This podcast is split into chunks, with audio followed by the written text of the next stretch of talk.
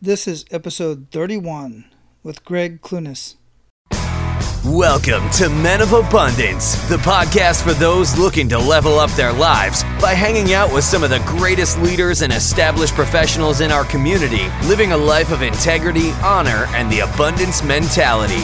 Prepare to pay it forward with your host, former Army medic turned lifestyle entrepreneur, Wally Carmichael.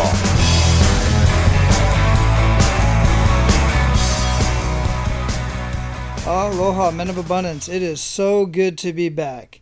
And in case you didn't notice I was missing, I know some of you have, because I was getting some messages and wondering what happened to the Monday and the Wednesday episode of this week. Well, to be quite honest, I lost momentum. I got ahead of myself. Actually, I got ahead, and I had plenty of guests lined up, and then a couple guests canceled, and I wasn't prepared for that. So I didn't have my schedule filled up like I had in the past, and I was nice and comfortable. Well, I slipped, and I missed a couple episodes, and I apologize for that, but right now my calendar is getting filled up again. I got some amazing guests lined up for you over the next couple weeks, and I'm really excited to introduce all of them to you. But today, Greg Clunis and I talk about something that is very important for all of you to understand, and that is, it just takes tiny leaps to make big changes. Consistent tiny leaps. And one of the books that I often recommend on this subject is The Slight Edge by Jeff Olson. The follow-up book to that is The Compound Effect by Darren Hardy. These books go hand in hand. I would recommend The Slight Edge first, and then read The Compound Effect. Both of those books are going to be required reading for my upcoming private Men of Abundance community. I know some of you are getting very excited about this upcoming community, and I assure you I will be sharing more about that as it gets closer to the launch. Now, I know many of you are really enjoying this podcast, and I truly appreciate all of the comments on your social media, on Facebook, on Twitter, the shares that I've seen. I really, really appreciate that. I want to afford the rest of you the opportunity to be abundant in your life today by simply sharing this show with other men in your community. Then, of course, I ask you to go on whatever app you're listening to this on, either on iTunes or on Stitcher, and soon to be on iHeartRadio, and leave a positive rating and review for Men of Abundance. That is greatly appreciated. All right, let me introduce all of you to Greg. Greg Clunis is an entrepreneur, writer, and podcaster. He is the host of Tiny Leaps, Big Changes, a semi-daily podcast focused on exploring improvement and control within the 6 core areas of your life, that being fitness, nutrition, career, relationships, finances, and emotions. He is a contributor to the Huffington Post, where he dives deeper into topics like success, ambition, and entrepreneurship.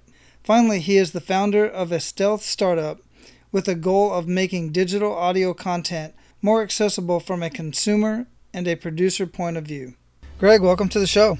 Wally, I am so pumped to be here. Like, you have no idea. We've been trying to set this up for a little while, but I'm so glad we finally got to pull it together, and thank you for having me. Yeah, absolutely. And thank goodness for schedulers like we have, my scheduler online, where we can make changes on without even communicating with each other. And then you get a message and say, something's come up, schedule's changed, and here we are. We're finally here. Yeah, definitely. Cool. Where are you at in the world? So I'm based out of Brooklyn, New York. I operate mainly in New York City, and of course the internet. So that's where I call home. That's where I'm currently in love with. Who knows where I'll end up in another 3 years, but for now, this is where I'm at. Like I've said before on the show, I've got family in New York, 2 uncles and an aunt on my wife's side, and I just have to get to New York. I know it's got so much to offer, and I want to get down there so bad. Yeah, I mean, the people here, like the city itself, is not as beautiful as, let's say, Paris, for example. Mm-hmm. Like it's a lot dirtier and all of those things. Mm-hmm. But the people here, the people who are attracted to New York City, are some of the most amazing people I've ever met. So I love that aspect of the city. Well, and one thing that really I dig about the city a lot is it's a great thing, and it can be a not so great thing, is the diversity. Yeah, I love Absolutely. Diversity. And that's one thing I love about the military as well, is there's so many different types of people from all over the world, usually within one organization. Yeah, and I mean, that resonates so much with me, and I think that's part of why I was so attracted to the city. I grew up in a very diverse world. I mean, I was an immigrant from Jamaica. I grew up for the first 8 or 9 years of my life in Jamaica, went to school in the city for a year, and then moved upstate. And actually, for my college entrance essay, I talked about the fact that I lived at home in a Jamaican household, but I went to school in an American environment, and just sort of the difference in those two worlds and having to navigate the two.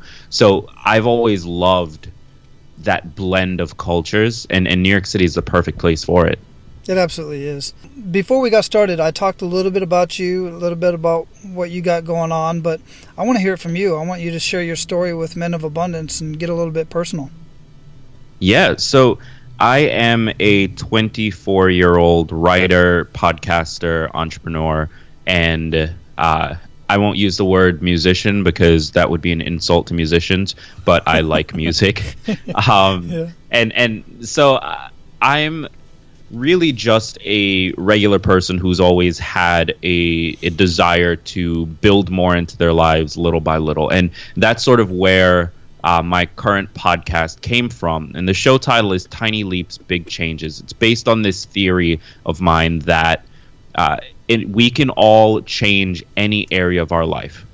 We may not all become billionaires. We may not all become NFL superstars, but we can all make changes from where we are now to some other place.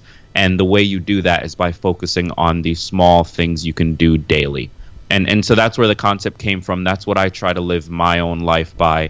And so far, it's worked out very well. I mean, I've started my own company. I'm completely self-employed. I have a podcast that is doing extremely well. We did 100,000 downloads in the first 6 weeks, and it's continued to grow since then over the last 9 months that it's been alive.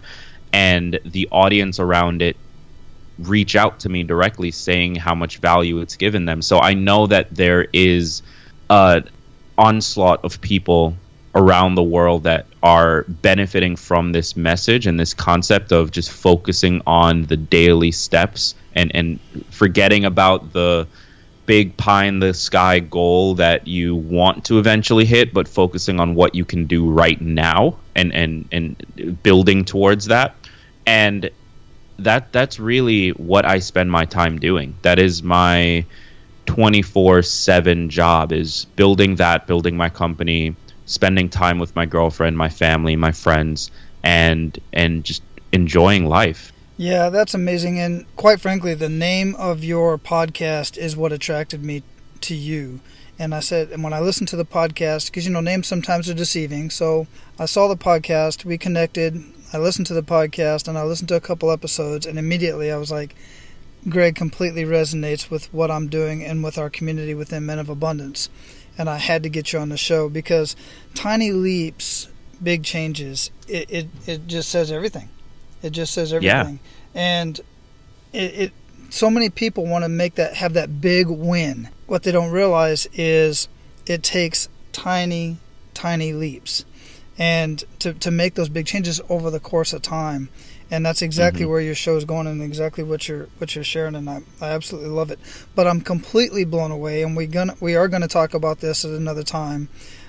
It's probably not on this particular show, but 100,000 downloads in 6 weeks. Yeah, I was just as blown away. Dude, that blows my mind, man. Because and as you were talking, sharing your story, it kind of dawned on me exactly why.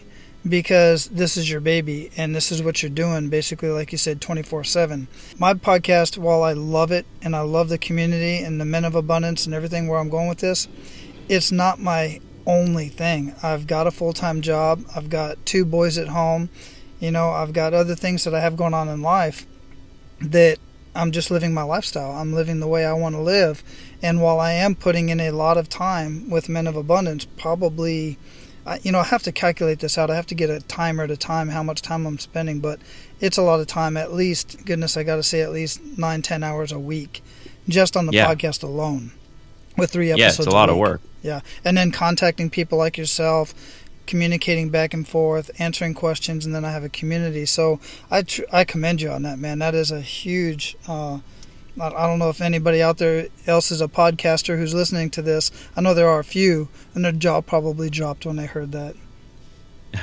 Well, thank you, but I just want to clarify.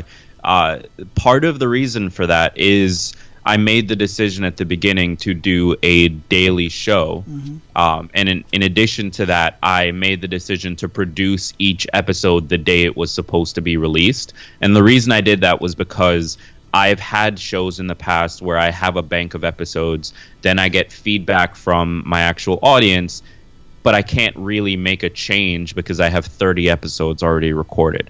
And so their feedback they gave us, all of a sudden I can't roll it out for a month and a half. And so by keeping things day to day, it was a whole lot more work. Don't get me wrong, it was very difficult. But it allowed me to communicate better with my audience, make changes. It allowed me to do things like birthday shout outs that just built a deeper relationship with the audience. And so there were a lot of very deliberate decisions that I made, and that decision to produce daily was definitely a big part of it, especially because I didn't have guests, so I didn't have to rely on somebody else's schedule. But then there's obviously the luck aspect, really good timing. I launched on January 1st when everybody's looking to change their life, and that wasn't something I planned. It just worked out that way. And so I got very lucky, and I also worked really hard, and it was the first few months of being self-employed, so there wasn't that much else going on with client work. Now I'm a little bit more backed up, and so I've been struggling to maintain that frequency, but you just got to make it work. Yeah, that does make a lot of sense based on my experience with podcasting and how you're running that. That makes a lot of sense.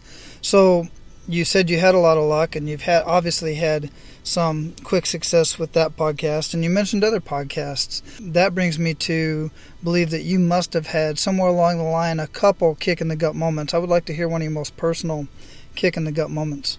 So this is a story I've told a few times now on other shows that I've been interviewed on. And the reason I keep repeating it is because to me it is the most personal. It is the moment that sort of brought me to my, let's call it my darkest hour. And it's also the biggest learning experience I've ever had.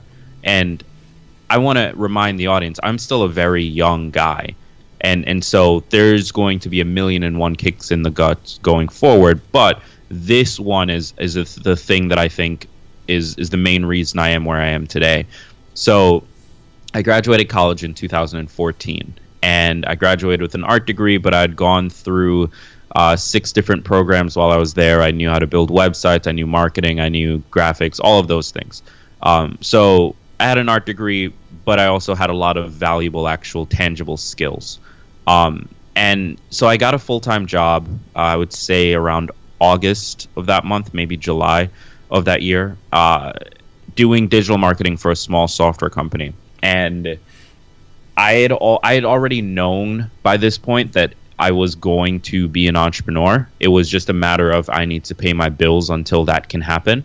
But I didn't realize how much I was really not wired to do the 9-to-5 routine, and how much it really sort of created a sense of like self-loathing. And this is probably, an issue I need to talk to a therapist about, but I really just could not deal with it. So that first winter, December, I decided, I have all these skills. I've always wanted to be an entrepreneur. I'm so young. I don't have kids to worry about. At the time I was with my girlfriend, but we weren't living together. So I was really just depending on myself.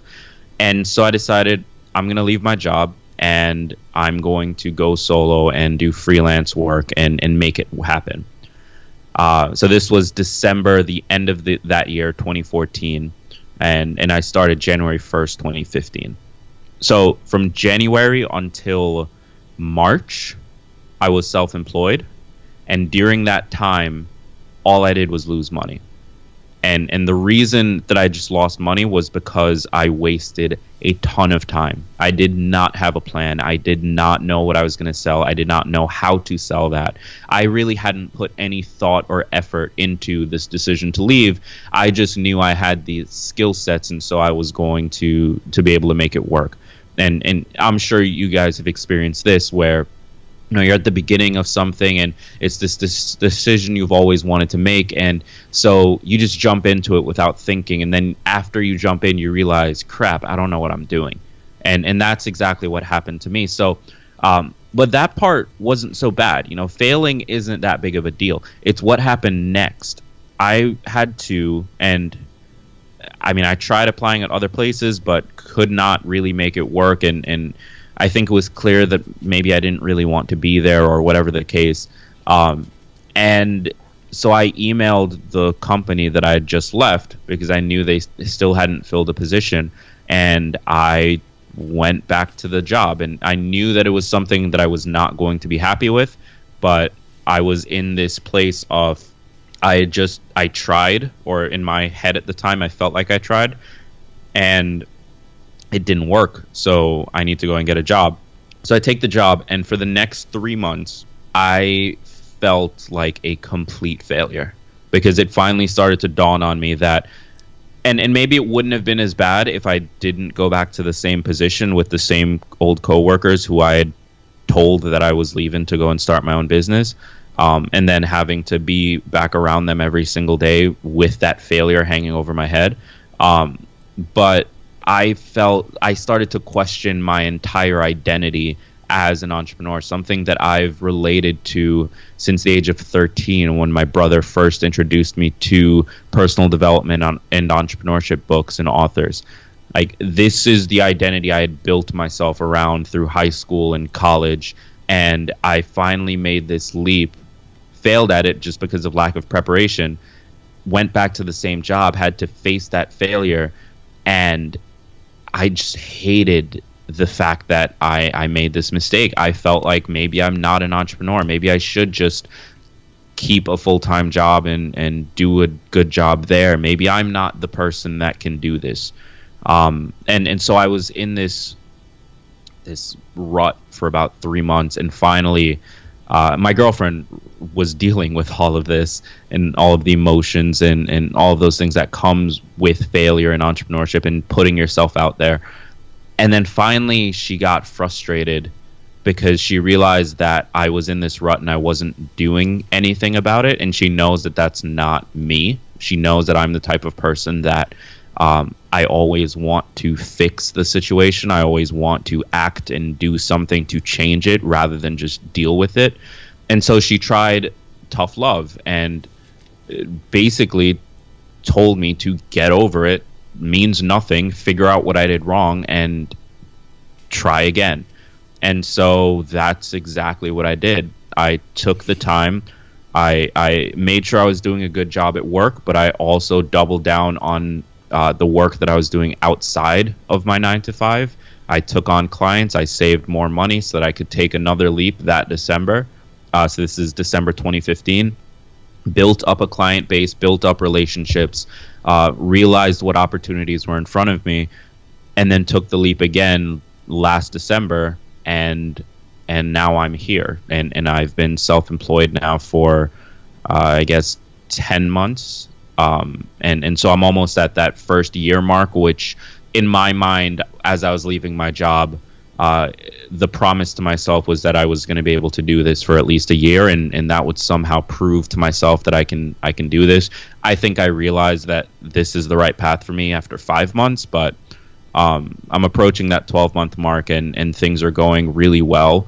And so my takeaway from that, and this was my lowest moment, at least in the last 5 years, but my takeaway from it was simply that very cliche quote of your past failures have nothing to do with what's possible.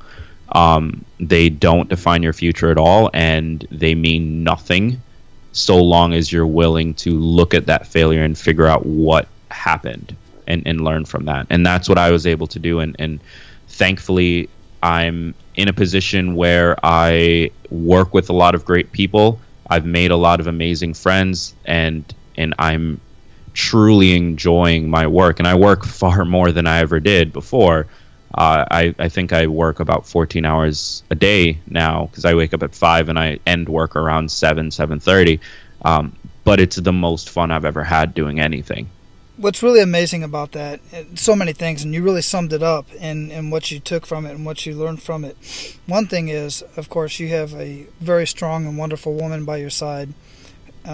And whether it's a woman by your side or somebody else who's there to be that best friend and that true friend to say, hey, look, this ain't you. You need to figure this out and do what you want to do ultimately. And, I mean, that's what I get as far as what was part of your turnaround on that. What do you think about that? I mean, I can't thank her enough. Like, she is one of the main reasons that I've been able to make it this far, because even after leaving, like, there were and still are tons of moments where it gets really tough and you start to doubt your own abilities. And that's just a part of the uncertainty of being self-employed. So having her there to even just listen when I'm in those moments has been phenomenally helpful. Not to mention, one of the biggest fears I had during that time period, I had spoken to my parents and gotten their blessings when I made that first leap. And really, I mean, I live on my own, so I really don't need their blessings, but it's always nice when you have the support of your family. But then after that failure, I was afraid to make the leap again, because I thought that they would sort of point out this past failure and maybe not be as supportive. And it was like water under the bridge. They could tell that I was much more prepared this time. They understood that this was something I've been talking about for 8, 9, 10 years. And so they were completely supportive. And so having that network of people that can be there for you when you're not able to be there for yourself, because you're not going to always be able to do that. That is probably the most valuable asset that anybody can have. Yeah, I totally agree. Your network is definitely your net worth. And without that network of people to be there to help you along, and that is amazing, actually. It's rare that you hear the stories of the family members who are primarily employees. Now, if they're entrepreneurs by trade and that's what they've always done, they totally get it.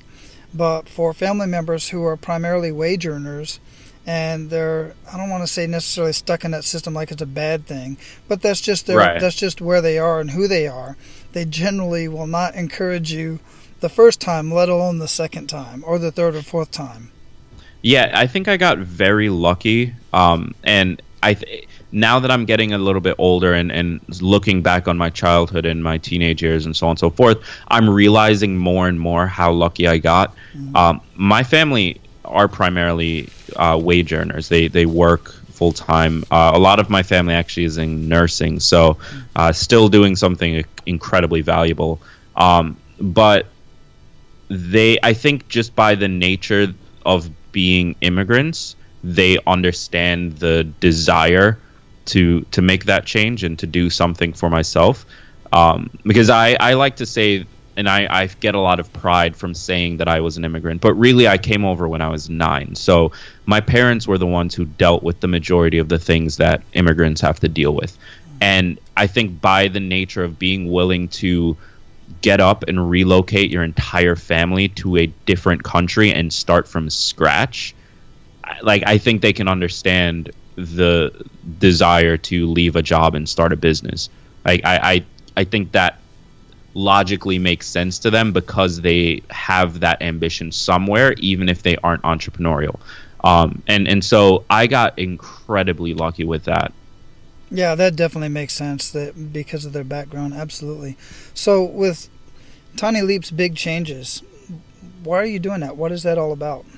So I mentioned earlier that my brother introduced me to personal development authors and books back when I was 13. And so I spent a lot of my childhood, my high school years, college years, reading this type of content, listening to the audio. Basically, I was fascinated by the idea that I could build my own life. And it became a pivotal part of my personality because it happened during this crucial moment of my life where I was developing who I was.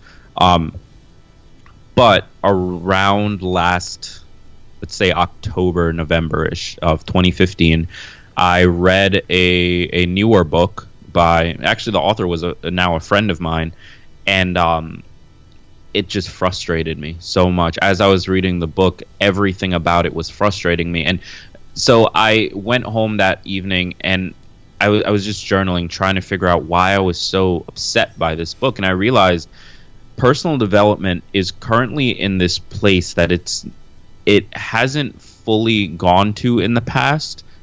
It's maybe now much more what people think of when they think personal development. So it's become very much about quotes and things that sound good to say and short little pithy statements, but not nearly enough about the actual day-to-day things that you need to do.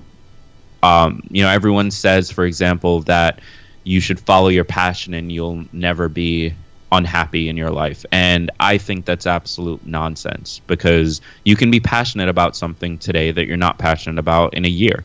Not to mention, following your passion has actually been proven to lead to more people being unhappy.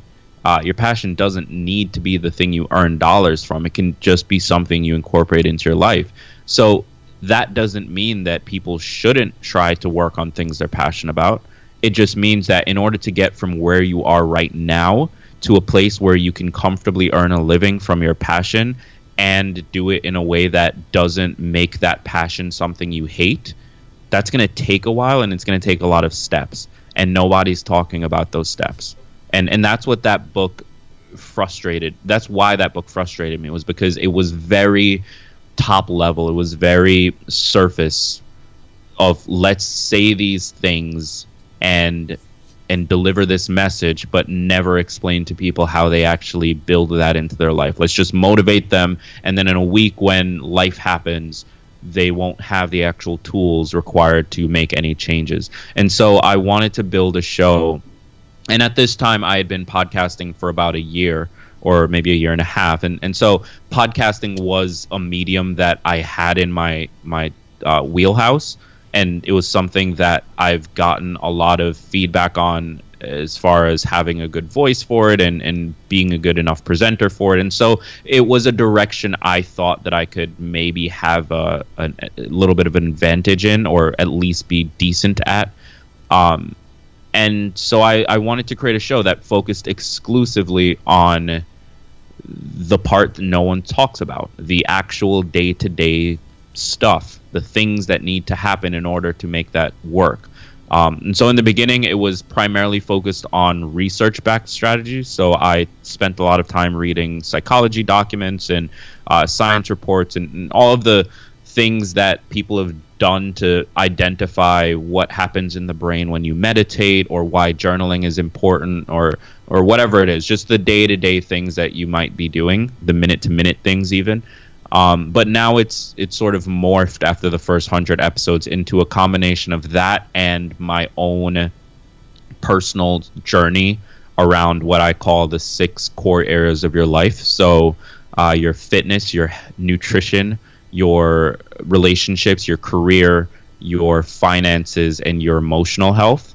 And it's essentially my experiences and the experiences of listeners and the research I've done on how to make changes across all 6 of those areas and truly start to move your life in a direction that you can be happy with, whether that's starting your own business or mastering your money and being financially secure when you retire, or losing 35 pounds, or whatever it is that you personally desire that you've struggled with. I try to not teach you, because I will not now, nor will I ever say that I'm qualified to be anybody's life coach, but I can show you the things that I focus on, the things that I read, the things that I try to do in my life. And hopefully somewhere in that, there's something for you to take and apply to your own situation. Yeah, and I've gotten that out of the show as well. And I like that you have taken it to those steps. Another book, and I don't know what book you're referring to, but a book that I read many years ago that actually gave me the entrepreneurial spirit was Rich Dad, Poor Dad. And the book just motivated me, and it made me really, really want to be an entrepreneur. But then I was like, okay, how?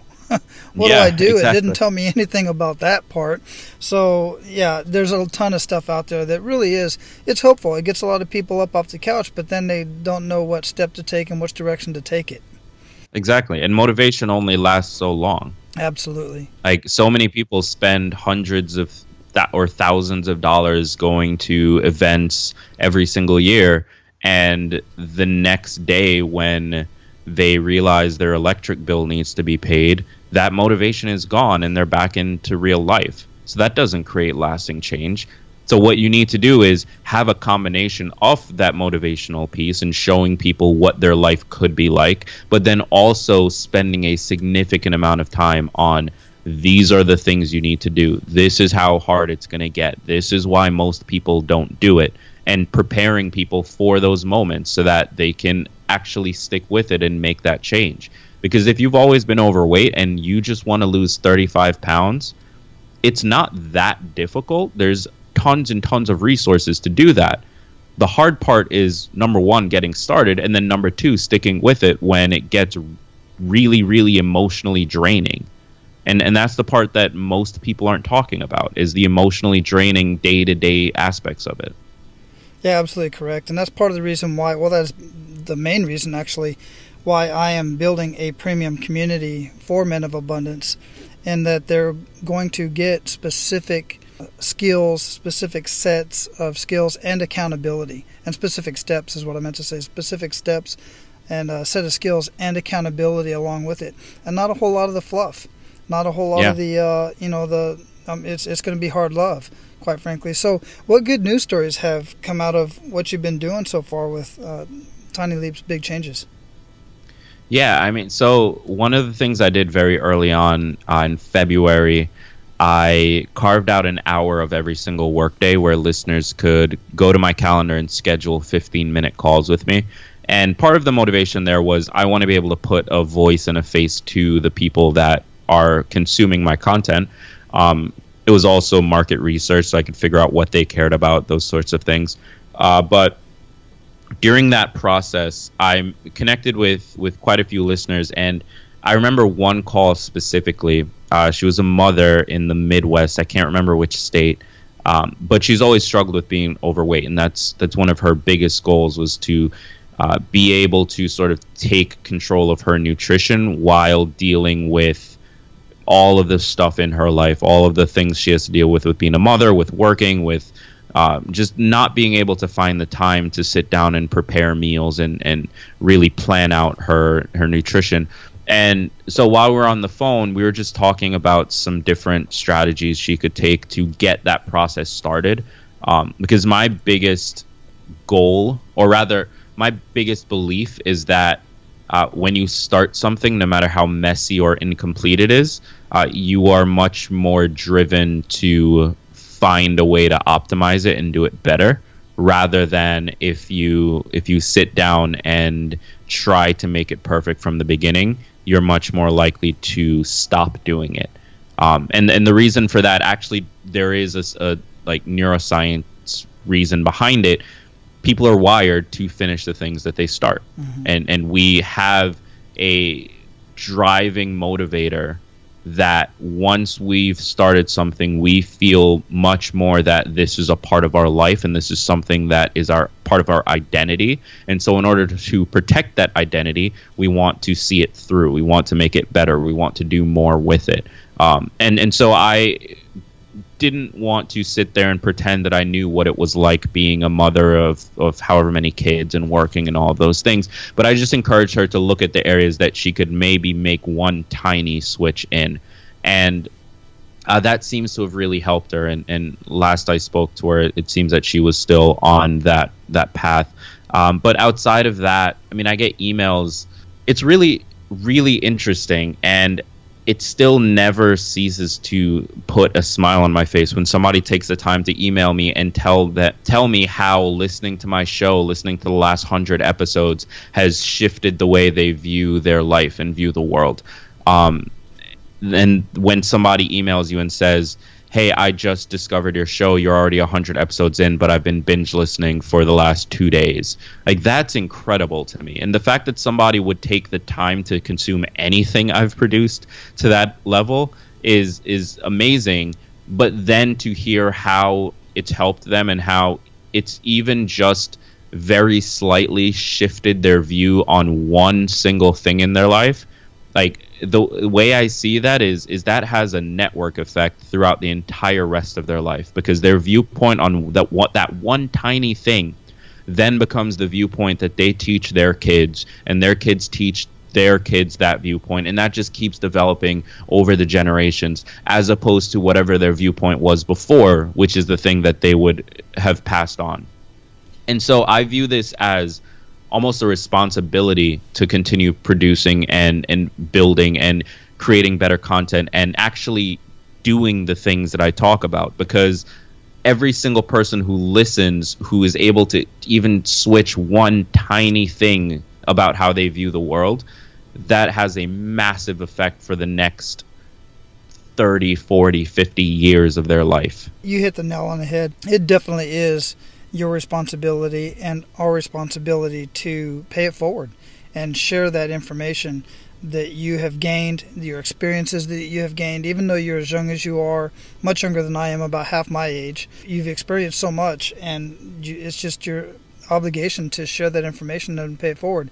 And speaking of paying it forward, that's what we're going to do right now. You ready to pay it forward? Yeah, let's do it. Outstanding. So give Men of Abundance 1 to 3 actionable steps that Men of Abundance can take today? So this is always such a difficult question to answer, because it really depends. Like I said, I focus on the 6 core areas of your life, and so it depends what areas you want to improve. But with that said, there are some sort of general activities that you can actually, after you're done listening to this, or pause it right now, sit down and do them and help you just get a little bit more clarity around your life. So one of the things that I focus on personally is fitness. And I think for me, that drives my decisions around most of the other areas. And so if I'm able to do a short workout or get to the gym, which is ideal, or go for a run in the mornings, whatever it is, that sets me up and puts me in a good position to eat better for the rest of the day. It puts me in a position to pay more attention when I'm working and have more energy and all of those things. And so the first thing I would suggest is, with what you're doing right now, unless you're driving or in public or something like that, if you're at home, I would suggest that the next time it is possible for you to, you do 10 push-ups or 10 sit-ups, just something to get your body moving. And what that's going to allow you to do is, when your body is moving, it means that your mind isn't wandering as much. When your body is active, it means that your mind is focused on facilitating that process.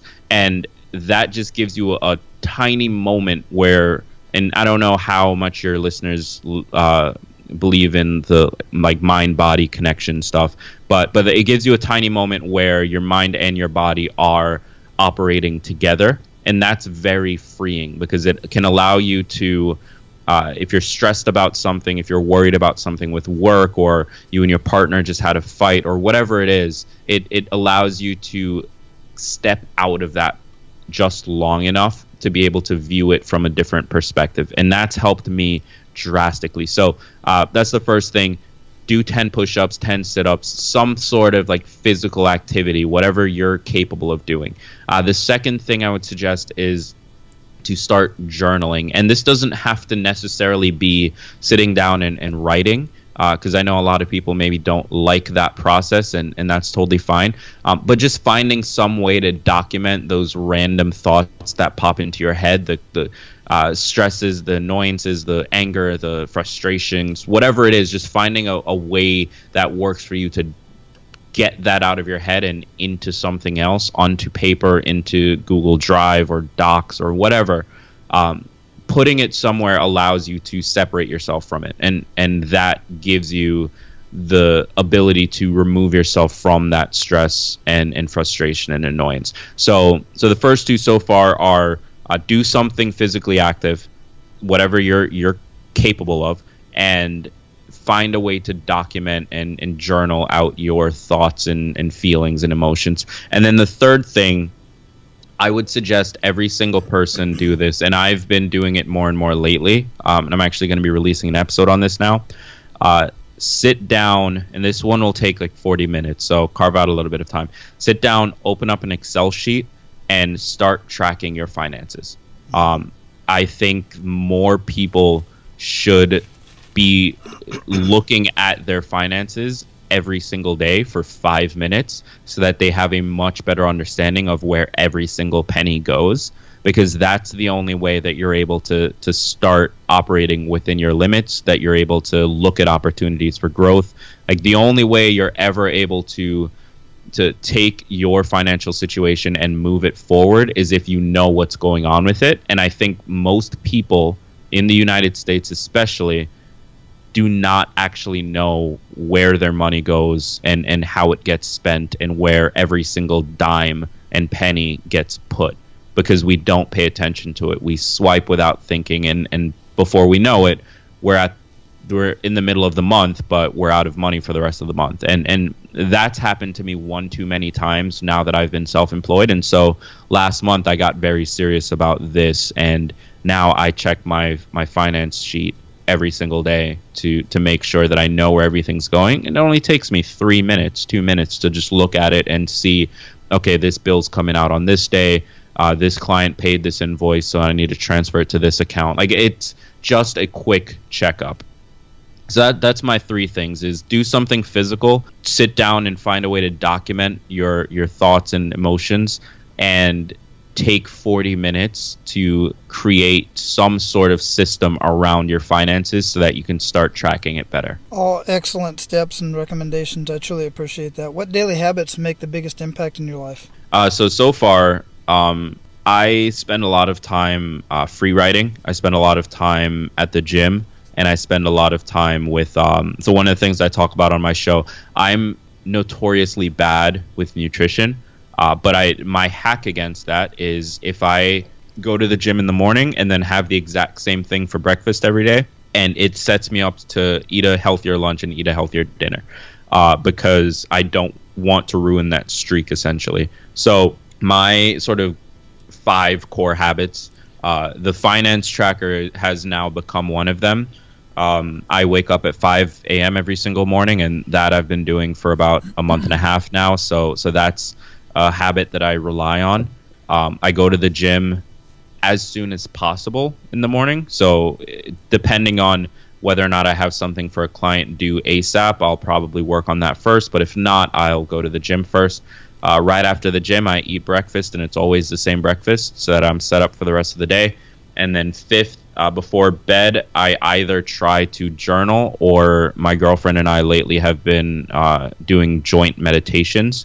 And so I'll do one of those two right before bed just to sort of like flush my head from the things that I've been dealing with all day and get a good night's sleep. Because I have a habit of never turning off, and that has affected my sleep. What book would you recommend to our Men of Abundance leaders, and why? One book I really love right now from a personal development point of view, from a creating your life point of view, is The Obstacle is the Way by Ryan Holiday. I'm a big, big fan of positivity and trying to look at the things that happen in your life as the opportunities that are around them.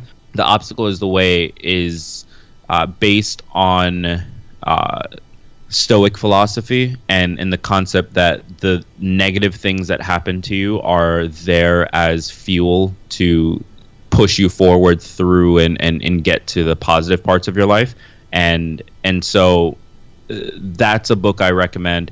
I also think, though, that outside of the book itself, listeners should do a search for Stoic philosophy and really read some of the documents around it, because it's fascinating on one end, but also I think there's a lot of things that are applicable to our life in the current environment that we're in. Excellent. And I'll have that book and some of that other information that you just mentioned in the show notes of this show, along with timestamps, so that you can link directly back to key parts of the show with key points. So as we mentioned before the show, Greg, at the end of our 12-month anniversary, what revenue we do have, we will be giving to various charities. And I allow my ask my Friday guest, and you'll be a Friday release, to mention a charity that you resonate with that we would be able to give to on your behalf. Yeah, so my two favorite charities are Pencils of Promise and Charity Water, and mostly because the problems that they're trying to solve are so impactful throughout the entire world. I want every person listening to this episode right now to just stop for a moment and imagine a world where we have 98% of the human population contributing towards the betterment of humanity. That becomes such a powerful force. We're talking a couple billion minds working towards solving the biggest issues on the planet. And that only becomes possible if we serve those communities that unfortunately haven't been able to develop as quickly as the United States and other developed nations. And so I really love Pencils of Promise and Charity Water because the problems they are solving and the way that they solve them are integral for creating that potential future where humanity itself can be 98%, 100% working towards improving our society, improving our sustainability, and building a world that we can all live in and pass on to our children. Excellent. And I'll have those both listed in the show notes as well. And both of those charities are also on the giving tab at menofabundance.com. So I've got one last question for you, and that is, what does living a life of abundance mean to you? So living a life of abundance to me means, so abundance obviously means excess, but to me it means looking at those six core areas of your life and trying to achieve some level of improvement in all of them, not letting any one area drop off for another, and really just looking at all the areas of your life that are required to build a happy person and trying to make some steps forward in those areas. So that's what being a man of abundance means to me. Excellent answer. I love that. All right, Greg, we're going to close this up. And before we do, I'd love for you to leave us with a parting piece of guidance and any way that we can reach you and some more information about how we can listen to your show. Yeah, so my parting piece of advice is the same thing I say at the end of every single podcast episode. It is to always remember that all big changes in your life come from the tiny leaps that you take every single day. And that means a lot to me because it just summarizes everything that we all need to focus a little bit more on. So you can get in touch with me. The best way is to first listen to the podcast. So in the app that you're listening to this, just do a search for Tiny Leaps, Big Changes.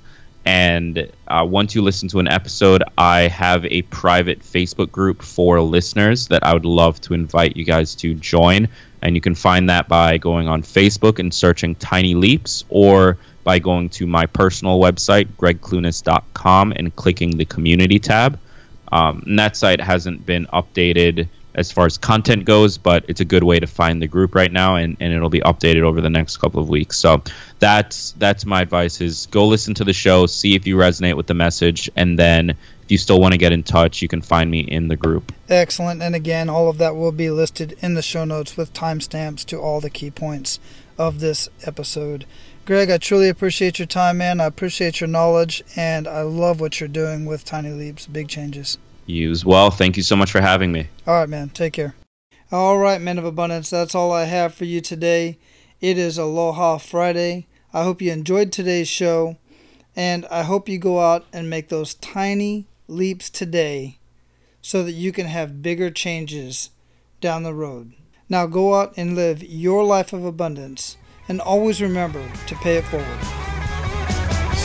That's all for today, Abundance Leaders. For more about our guests and the powerful information we shared with you today, be sure to sign up for our mailing list at menofabundance.com. We appreciate your time and look forward to hanging out with you on our next episode. So until then, be sure to pay it forward and live your life of abundance.